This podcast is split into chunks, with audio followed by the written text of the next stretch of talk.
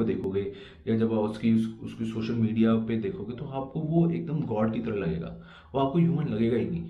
तो आप उसको देख के हमेशा अपने आप को इन्फीरियर फील करोगे।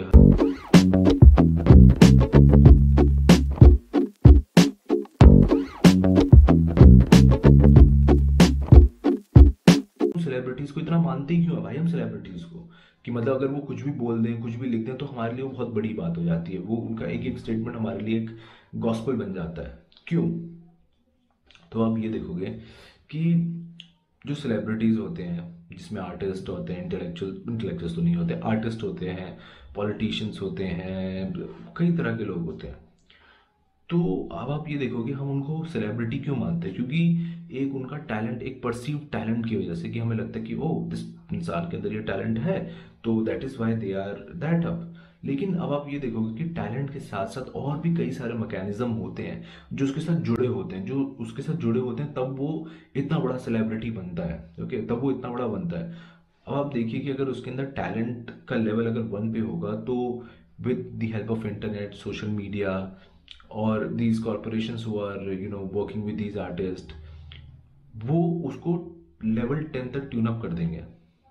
तो जो आपको वो जो इंसान है जो आर्टिस्ट है वो आपको जब आप उसको परसीव करोगे उसकी लाइफ को देखोगे या जब आप उसकी उस, उसकी सोशल मीडिया पे देखोगे तो आपको वो एकदम गॉड की तरह लगेगा। वो आपको ह्यूमन लगेगा ही नहीं। तो आप उसको देख के हमेशा अपने आप को इन्फीरियर फील करोगे। हाँ इसकी लाइफ तो कितनी अच्छी है मेरी लाइफ तो कितनी खराब है। You know look at this play person is going to places she is going to places they are travelling all over the world मैं तो यहीं पे बैठा हूँ दिल्ली में मैं तो यहीं बैठा हूँ you know wherever we are so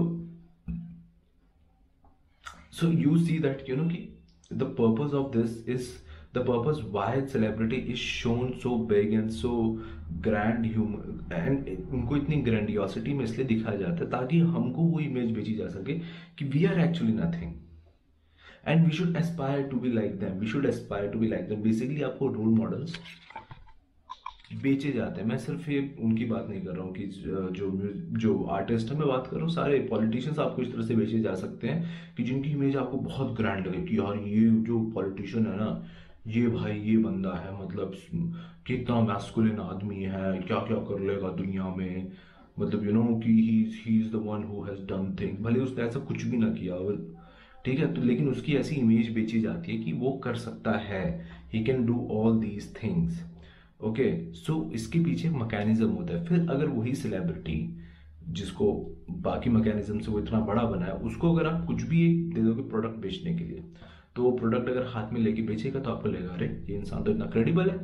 ये कुछ बेचेगा तो मैं कैसे नहीं खरीदूँगा? तो हम जाके उसको खरीदेंगे। तो आपने ये देखा है कि कई सारे that that is why product जो ब्रांड्स होते हैं, वो इन इन सेलिब्रिटीज के पीछे भागते हैं कि उनको कुछ यू नो इंडोर्स करने के लिए।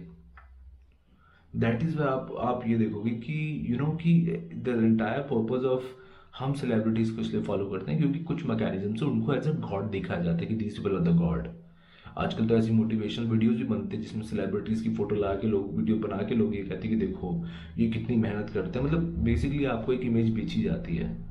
आपको पता नहीं कि उसकी लाइफ में क्या चल रहा है कुछ भी चल रहा है। बट आप उसको खरीदते हो बिकॉज़ वो ऐसी इमेज पोर्ट्रे करता है वो एक रोल प्ले करता है और आप उस रोल को एक्सेप्ट करते हो। thank you